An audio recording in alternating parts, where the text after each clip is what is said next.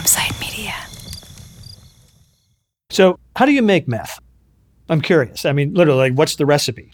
Well, you take a little battery acid, a little, what's that acid you clean concrete with? Uh, a muriatic, uh, red devil lye, pseudo 60s. Whip it all up in a certain ingredient and a certain amount and cook it off. It's all poison. There are a lot of drugs in Scott County. Yeah, I mean, it, it's more or less went from go fast, which is what I call meth. It's went from that to opioids or something like that. Go fast. That's what I call meth because you own the run. Did you like it? Oh, I loved it. When did Go Fast show up in Scott County? Right about the time I started making it.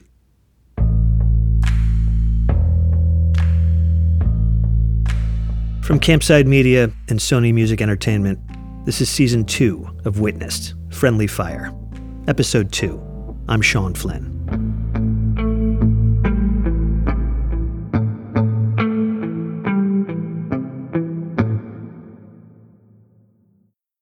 When you make decisions for your company, you look for the no brainers. And if you have a lot of mailing to do, stamps.com is the ultimate no brainer. It streamlines your processes to make your business more efficient, which makes you less busy. Mail checks, invoices, legal documents, and everything you need to keep your business running with stamps.com. Seamlessly connect with every major marketplace and shopping cart. Schedule package pickups and see your cheapest and fastest shipping options from different carriers with rates up to 89% off USPS and UPS rates. And with the stamps.com mobile app, you can take care of mailing and shipping wherever you are. Make the same no-brainer decision as over 1 million other businesses with stamps.com. Sign up with code program for a 4-week trial plus free postage and a free digital scale. No long-term commitments or contracts. That's stamps.com. Code program. In the hours and days after the shooting, John John's death is all over the news. There are three suspects in custody tonight as a result of the drug raid. Each faces multiple charges of manufacturing meth. No one has been charged for the death of Deputy Yancey. The four people who had been at the mobile home that night had all been arrested. Three of them ran into the woods after the shooting. Mark Rector and Penny Carpenter, who had been cooking meth in the back bedroom, had managed to step over John John's body and run out the back door. They were half dressed, but hid out in the snowy woods all night. Again, this is not the same Mark all those cops were searching for. That manhunt was for a completely different and completely innocent guy named Mark. Ryan Clark, who'd been in the backyard when John John and Marty arrived, said he laid down in a creek most of the night.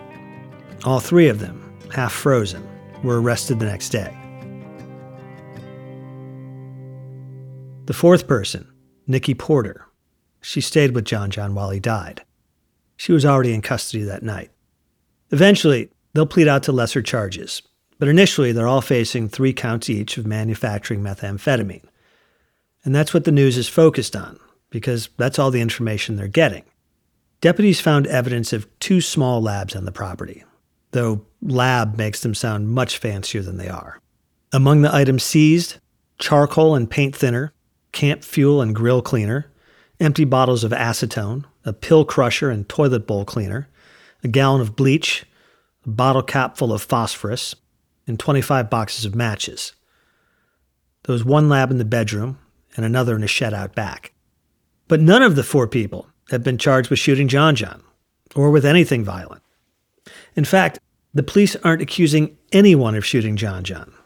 The affidavit for the search warrant is written in this bizarrely passive voice that raises more questions than it answers. Here's a lawyer for one of the four arrested talking to a reporter. He says the affidavit states that once the officers entered the home, an incident occurred which caused the officer to be shot and killed. And that's kind of unusual wording. An incident occurred. Reporters have been hearing from unnamed sources that Marty fired the shot that killed his partner. They're asking the district attorney general if that's true. General Phillips would neither confirm nor deny the News Sentinel story, saying again he'll release information Wednesday at a news conference. He says he wants to focus on the community and its grieving. It's not surprising that news coverage is pretty tightly focused on the meth angle. If not for this meth lab, the story seems to go, if not for this scourge in the community, a good and decent deputy would still be alive. After the segments on the shooting, the TV stations could segue cleanly into drug stats and what counties are trying to do to clean up the mess. The attention sort of shifted from who did this one discrete thing to a general drugs are bad. But there's a reason for that, other than news stations not knowing the full story.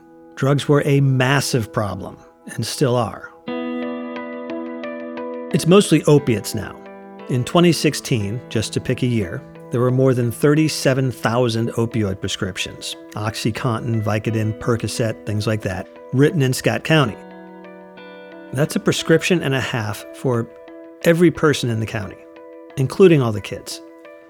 And those are just the prescriptions. It doesn't count the heroin and the fentanyl that inevitably follow an opioid addiction. Before opioids, it was meth. I mean, every person we talked to had a story. Meth hit, and it was like a tsunami. I think we may have gotten one of the biggest methamphetamine raids in East Tennessee. You have young teenagers walk up to you and tell you exactly how to cook a batch of meth and never miss a beat. Even Lori Yancey, John John's widow, she saw it every day at the hospital where she worked.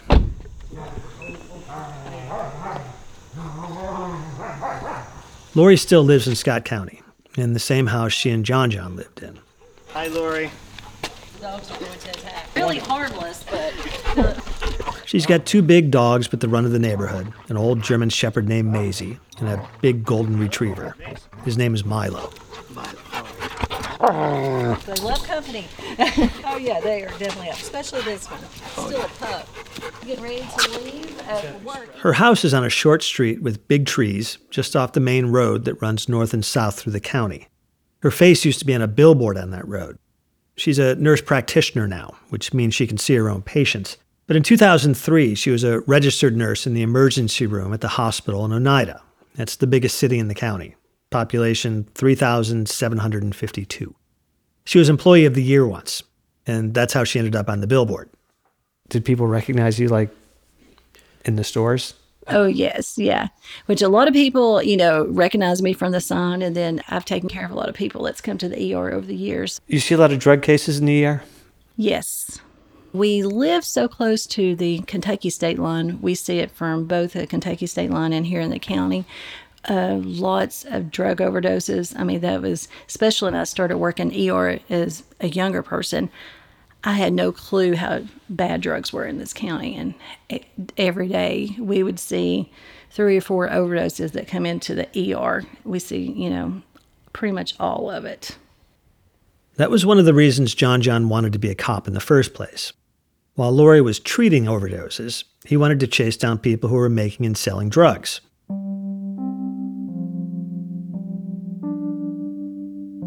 John John and Lori both grew up in Scott County. Lori's childhood home is a few miles down the road, not far from the church where John John is buried, which is also where they got married. She went to college at Lincoln Memorial University, about an hour and a half to the east, but otherwise she's never lived anywhere else. Never saw a reason to. As a former Scott County sheriff told me, there's no shopping mall or Red Lobster in town, but it's a great place to raise your kids. It's a small town. Uh, most people in this community, everybody, pretty much the majority of everyone knows everybody. And uh, a lot of family remains here. They stay, you know, close knit with the family atmosphere. My mom and dad was here, my brothers, sisters. Lori met John John her freshman year of high school. He was a sophomore pretty much just right at the beginning of the school year. I just uh, saw him in the cafeteria, just talked to him a little bit then, and then uh, later on, he actually stopped by my house and just asked if he could call me. I can't remember not ever talking to him from that point on. He was funny. He was just had this beautiful smile. He had a dimple. I mean, he's so friendly. He's easy. He's talkative. There's just something about him that you just instantly like. Instantly.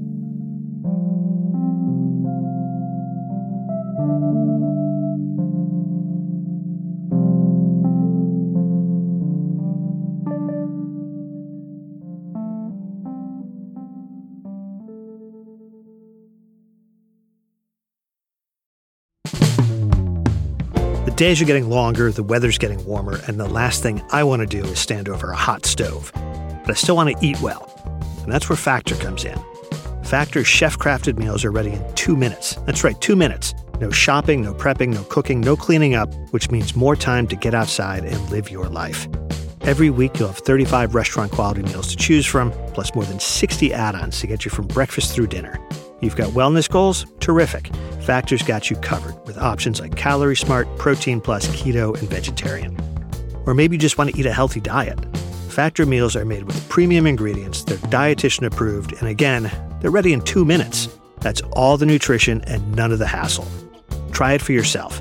Head to factormeals.com slash witness50 and use code witness50 to get 50% off your first box plus 20% off your next month. That's code witness50 at factormeals.com slash witness50 to get 50% off your first box plus 20% off your next month while your subscription is active.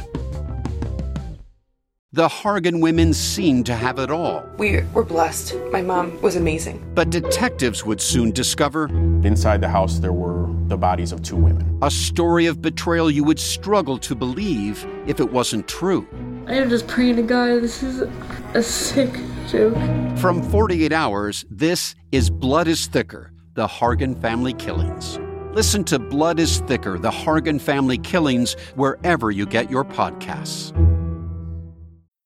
After high school, Lori got her nursing degree.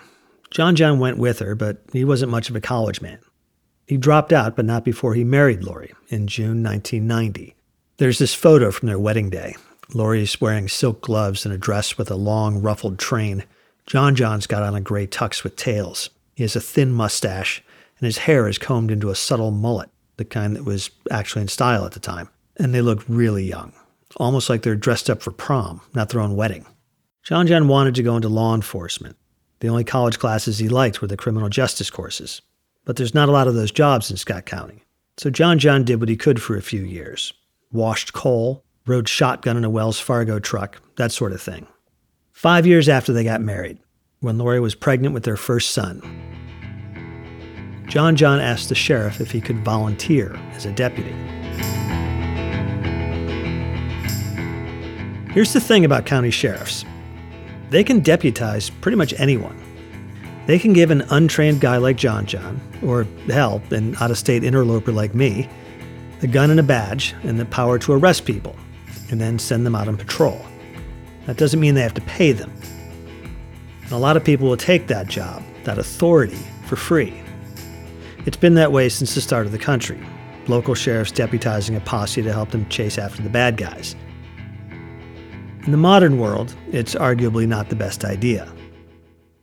But it wasn't uncommon in Scott County. John John wanted the gig because it was an inside line on a real job, a paying job with the sheriff's department. So he started doing that like on Friday nights, Saturday nights. He would just volunteer his time. He had a uniform, you know, he carried a gun and all that. But um, you know, there was no pay. So he just volunteered pretty much every weekend. I mean, he looked forward to going to work. I think he uh, realized that was his calling. That's what he wanted to do. And he was very happy, even though, you know, he wasn't getting paid for it. I mean, he really, really liked it. John John, I think, really just wanted to make a difference.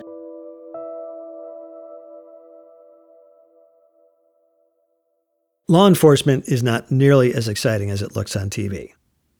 Sure, there can be drug raids and manhunts and big investigations, but there's also a lot of noise complaints and domestic disputes and traffic accidents. And there's a lot of waiting for something to happen. It can be pretty boring. But John John knew he had to pay his dues, earn some experience. He worked for free for two years before he was officially hired. And it happened when he really needed a job because Lori had just given birth to their second child. Blake was like a week old, so he went to the police academy. So that was eight weeks of police training. After a couple of years and the birth of their third son, John John trained to become a canine officer, and they added a dog to the family, Casey, a Malinois, who went to work with him. About a year before he died, John John was paired with a new partner. Marty Carson, the sheriff's son.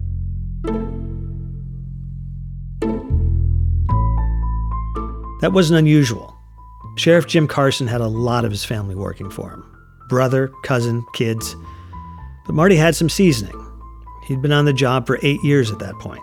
Marty had been with the sheriff's department since Jim had been in office. So, and there were other several several other family members that are also deputies at the time. John John's really more of the outsider. He's not related to these people.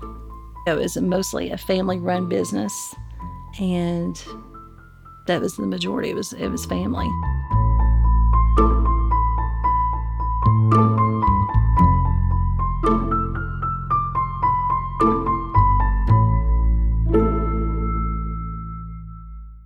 Lori, John John, and Marty all grew up around the same time in the county. Marty even helped John John build the deck on the back of their house at one point, so they all saw each other around, but Lori says their interactions were limited. But now, as the county's drug officer, Marty was working regular shifts with her husband, the canine officer, trying to tamp down the drug problem. That's what they were doing the night of the shooting, chasing down a lead from an informant, taking out a meth lab. And John John couldn't have been happier. He was doing what he thought the good Lord put him on the earth to do. Now, though, the day after Thanksgiving 2003, he's dead. Shot. Not by a meth cook or a meth dealer, but because he was doing his job in a dangerous place and a gun went off. Lori had two days to plan his funeral. So a lot of arrangements, just a lot of busyness, you know, getting things ready for that, getting the boys ready myself. So I don't remember a lot just, you know, preparing for that. So, like, the visitation was on that Monday night. And then on Tuesday was the actual funeral. When a law enforcement officer is killed in the line of duty, the funeral usually becomes a public event. Crowds turn out. Officers come from all over because it's one of their own. And civilians come because the death of a police officer represents a break in that perceived line between order and chaos. From Lori's perspective, people came because John John was good at his job and people liked him. But I think he just, you know, treated everyone with respect. Even though, you know, they're out doing these things that's, you know, against the law and everything, but he still treated them with respect. I mean, he was down to earth. I mean, he would talk to them. If there was something he could do to help them, he would. He was just that type of person. And even these people that he had arrested, I mean, they liked him too. I mean, I've heard so many stories even after, you know, John John passed away. It's like he arrested me, but he's the nicest guy I've ever met. Here's Nikki Porter, one of the people who was arrested the night of the shooting. Yeah, I had a lot of respect for John John. He was a good cop. And he was always the type guy if uh, if you told John John the truth, you were good. If you lied to him, you were going to jail, you know. Um, if you told him the truth, he'd help you. And Roger Bowling, who used to sell meth. He wouldn't, he'd never take a bribe from nobody. He was straight up uh, police officer. John John was still very much the law. He was just maybe decent about it, and it bought him a lot of respect, even from the people he was taking to jail. I like John John, don't get me wrong, but I wouldn't trust John John because of the position he's in, the position I was in. I thought the world of John John. Lonnie Gunter, the guy who told us his meth recipe a few minutes ago. He says he'd see John John around town in the Walmart and the country store. I'd run into him when they had the blues going and was trying to chase me down or was chasing me down. He remembers his one time John John busted him for cooking meth. John John looks at me. He said, You know, they sent us to school for that, to make that? I said, Oh, really? He said, You was one step away from making some good stuff. I said, Really? What was that? And he said, You know, Lonnie, I can't tell you that. That's, that's the way me and John John was, though. So imagine then this small community where everyone, cops, crooks, everyone in between, is ready to turn out for this guy. It's a big deal.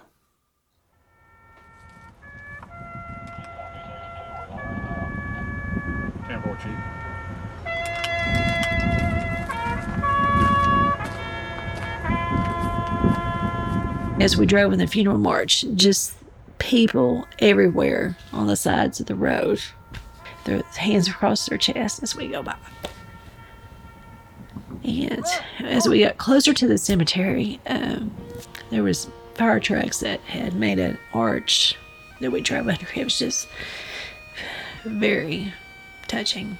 I mean, you hate to say that you've been to a lot of funerals, but I've never, you know, seen so many people just show up to pay their respect to John John. I mean, from what I was told, like, you know, long, long lines outside the funeral home waiting for people to get in to see him. It takes more than 45 minutes for the line of officers to pay their respects. They come from all over from Campbell County and Morgan County, Knoxville and the Highway Patrol, Kentucky. It was unbelievable.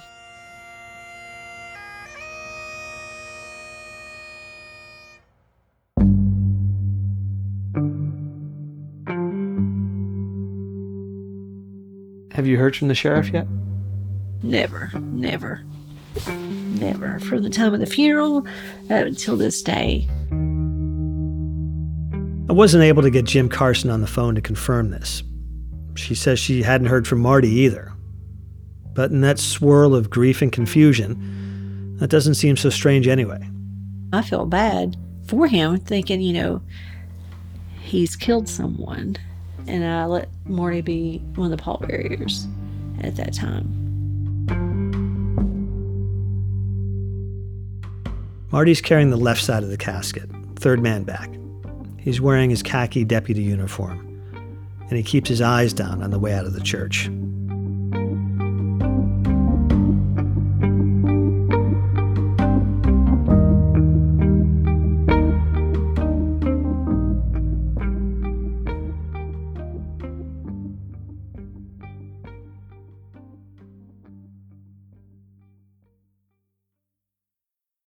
Have you ever felt like escaping to your own desert island?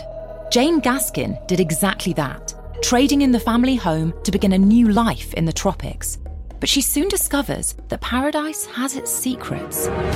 I'm Alice Levine, and this is The Price of Paradise the island dream that ends in kidnap, corruption, and murder. Wish you were here? Follow The Price of Paradise now, wherever you listen to podcasts. Welcome to True Spies, the podcast that takes you deep inside the greatest secret missions of all time. Suddenly, out of the dark, has appeared Bin Laden. You'll meet the people who live life undercover. What do they know? What are their skills? And what would you do in their position? Vengeance felt good. Seeing these people pay for what they'd done felt righteous. True Spies from Spyscape Studios, wherever you get your podcasts. The day after the funeral is the press conference that District Attorney General William Paul Phillips is holding, the one that reporters have been waiting for. He'll release information. It airs live on the local channels. Lori has been waiting for it too. At the time, she still had no idea exactly how this happened. Just above the room where she's talking to me now is where her whole family gathered then. Upstairs in the living room, and my family's here. My mom, uh, I think my dad, several other family members are here too we're just, you know, waiting for that to come on because we all want to know, you know, what he has to say and what's going on. Phillips, the DA, was the elected prosecutor for five rural counties, including Scott. It's his press conference. Robbie Carson, the lead detective, is there. So is Jim Carson, the sheriff. Chiefs from two local police departments and a supervisor for the Tennessee Bureau of Investigation, the TBI, they're there too. They represent all the law enforcement agencies working in Scott County, a united front. The DA starts it off. On Friday night after Thanksgiving, four officers of the Scott County Sheriff's Department proceeded to a residence on Williams Creek Road here in Scott County. Phillips says they had information that there was a methamphetamine lab there and that a dangerous fugitive was there too. He goes on to explain what we already know. Four deputies were outside. Then Marty Carson went inside. Marty realized there was a person or people in a back bedroom with a closed door. He ordered them to come out. They did not comply. And this is where everything went wrong. It was later determined that a sickle blade with a long handle was sticking through a hole in the door of this back room and holding up part of the apparatus to allegedly cook methamphetamine. A sickle is that staff that the Grim Reaper holds, a long pole with a curved blade at the top attached at a 90 degree angle. If the tip of that blade is stuck into a hole that's been poked into a door, It can work like a hanger that a meth cook can drape a hose over to keep everything trickling in the right direction. But then to open that door, that meth cook would have to take that apparatus apart. He'd have to pull the sickle blade out of the door.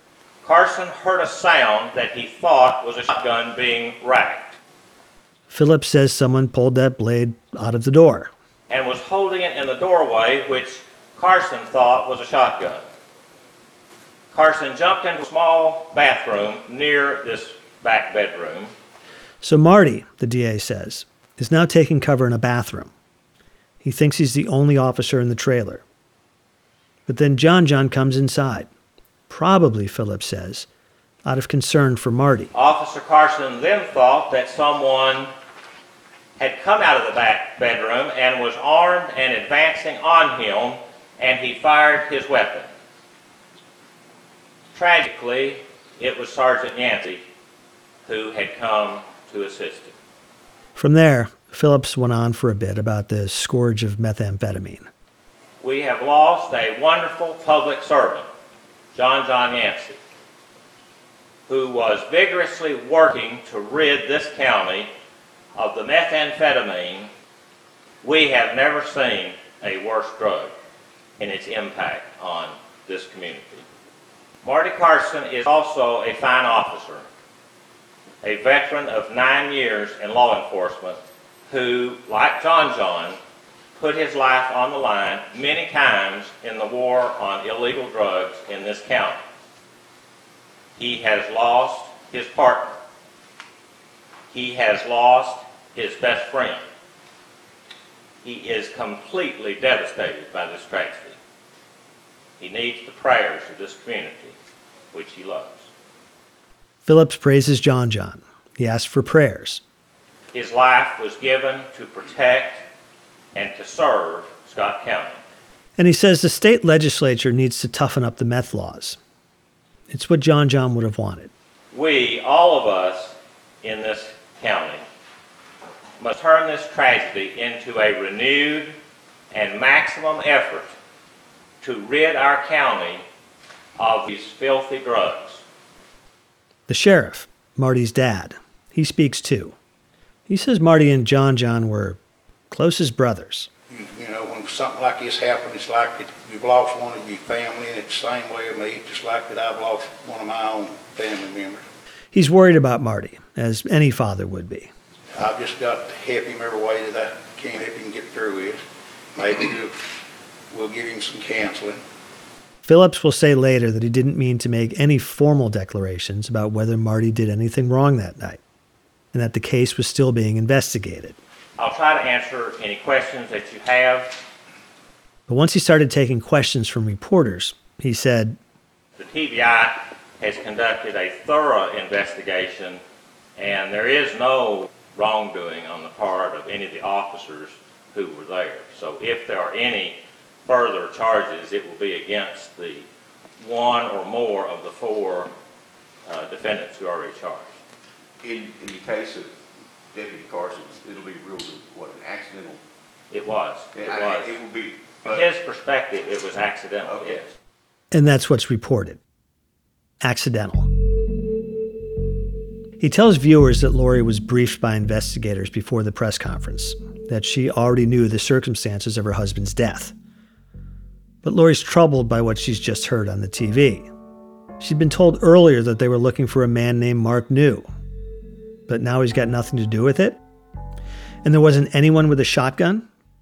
A shotgun that had Marty scared so bad he shot his partner? When I started watching that press conference and listening to that, I just thought, this is just not adding up to me. And we thought, you know, there would be more detail that led up to the whole situation. But there's not. The press conference, the only official word on what happened, just ends. Lori's in the family room, watching. Her parents are there, some friends. They're all very quiet. No one knows what to say because none of it makes sense to them. They close this case within five days and say that there's no wrongdoing. I don't know how that could be a thorough investigation and say there's no wrongdoing on Marty Carson's part. That's when I really just felt like, yeah, there's more to this. Something just doesn't seem right. Next time on Friendly Fire. Did the bedroom door ever open while the officers were in the house prior to the shooting? No. No, not at all. When the witnesses tell another story. He hollered at John John and said, John, he's in here. Come in here. So John John came directly into the trailer.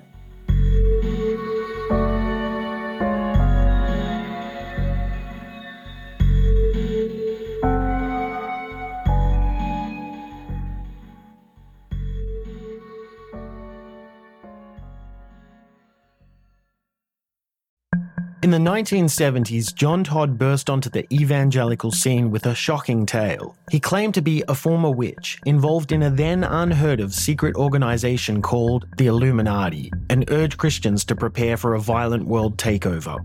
First of all, the number one weapon in everybody's home should be a 12 gauge pump shotgun.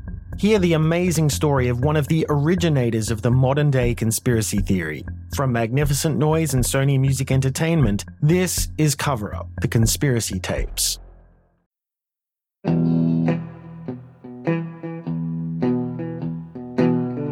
Witnessed is a production of Campside Media and Sony Music Entertainment. Friendly Fire was reported and hosted by me, Sean Flynn.